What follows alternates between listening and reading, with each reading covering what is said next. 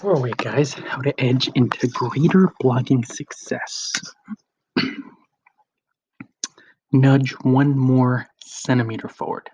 That's it. That's it. And this podcast is a perfect example. It's about 20 to 12, 20 to midnight on a Monday night, and I feel pretty tired. I was to kind of mail it in, but a little part of me said, just, and I'm really whispering now because it's very quiet in these parts, so I have to kind of And that's okay. Move forward a centimeter, Ryan. Just my gut telling me, my intuition, my heart. Record short and sweet podcast reminding people this is how you edge into greater blogging success. And it's one centimeter at a time. By that, I mean one more link, one more podcast, one more blog post, one more guest post. And none of these pieces of content are going to be some viral, incredible, eye popping creation. It's just going to be the tiniest centimeter.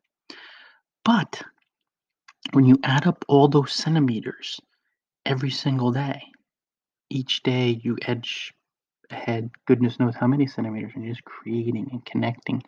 And when you add them up over years, you're going to have spectacular blogging success over the long haul.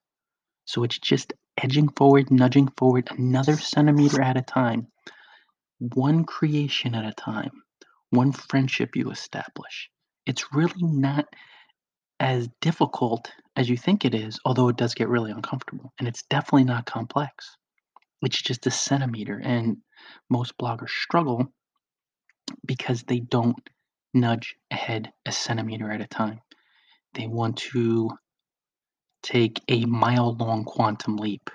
They want to skip all the years of generous centimeter like little edges nudging, edging forward. They want nothing to do with that.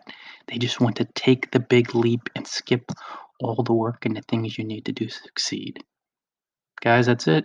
Short, centimeter long podcast today. You edge forward one link, one centimeter at a time.